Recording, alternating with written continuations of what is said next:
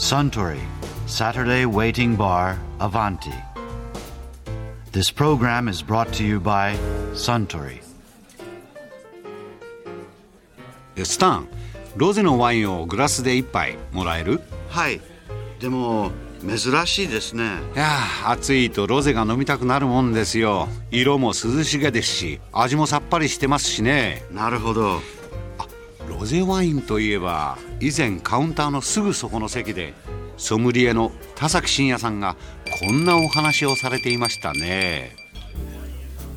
あの例えばヨーロッパの人は夏っていうとあえてクーラーをつけずに車にもクーラーつけずに窓を開けて、夏は暑いんだからその暑さを感じるのが夏なんだ。ってまあ夏が短いっていうのもありますけどね、でも日本は逆に結構ジメジメしてるので、あの東京なんかは特にですねだから夏はえできるだけ涼もう涼もうとするので食べ物も涼しいものを求めますよね。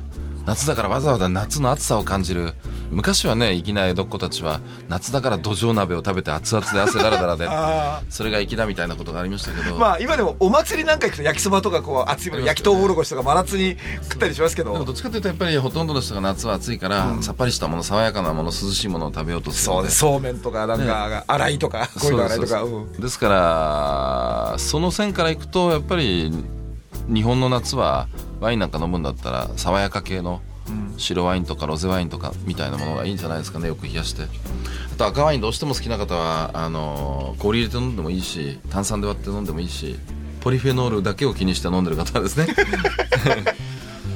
今ふっと言われて僕あのあれって思ったのはロゼっていうワインってなんか今から20年ぐらい前ってええ。ちょっとブームっていうかそういうものあるんだよって言われてへえと思ってた時期があったのに全く最近見かけなくなったけど。そうなんですね。あれってあのレベルが低いから普っていうふうにイメージがあるんですよね、そういうふうに広がってしまったというか、ええ。でも銀座のクラブ行ったりするとうんと高い値段でどんどんどんどん開けられたりしあます、ーはい。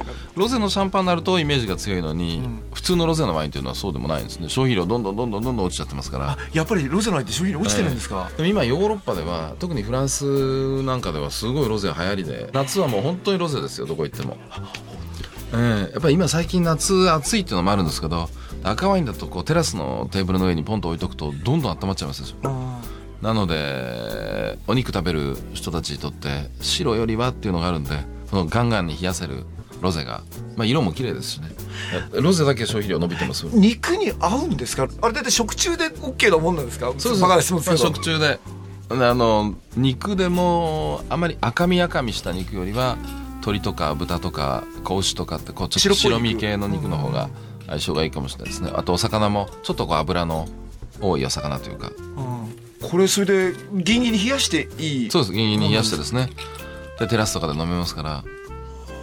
日本の料理なんかも結構ロゼ相性がいいのが多いのであの和食がとか？ええ例えば冷しゃぶ冷やしゃぶですうん。豚のあはいはい。冷しゃぶしゃぶとかあの何でもいいですね。そうめんと合わせてもいいでしょうしもっとこう気軽に飲めるじゃないですか。冷やし中華でも美味しいし中国料理なんか美味しいんであのお惣菜系のものにですね割と相性がいいので。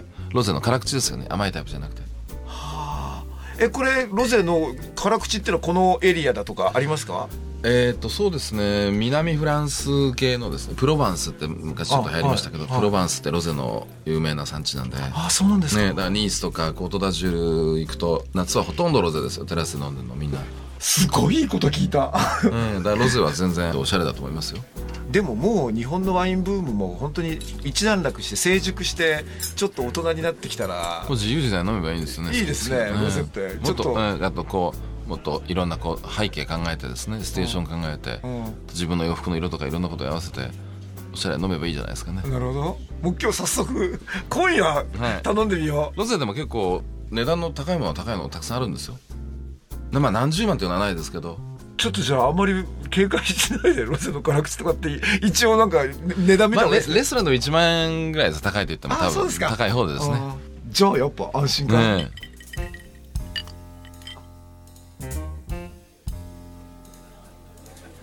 いやー田崎真也さんのお話面白かったですよね。あースタンロゼのワイングラスでもう一杯かしこまりました。ところで私と一緒にもっともっと聞き耳を立てたい方は毎週土曜日夕方お近くの FM 局で放送のサントリーサタデーウェイティングバーアバンティにいらっしゃいませんか？面白い話が盗み聞きできますよ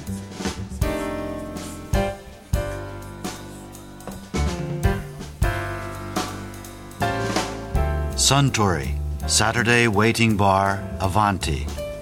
This program was brought to you by Suntory.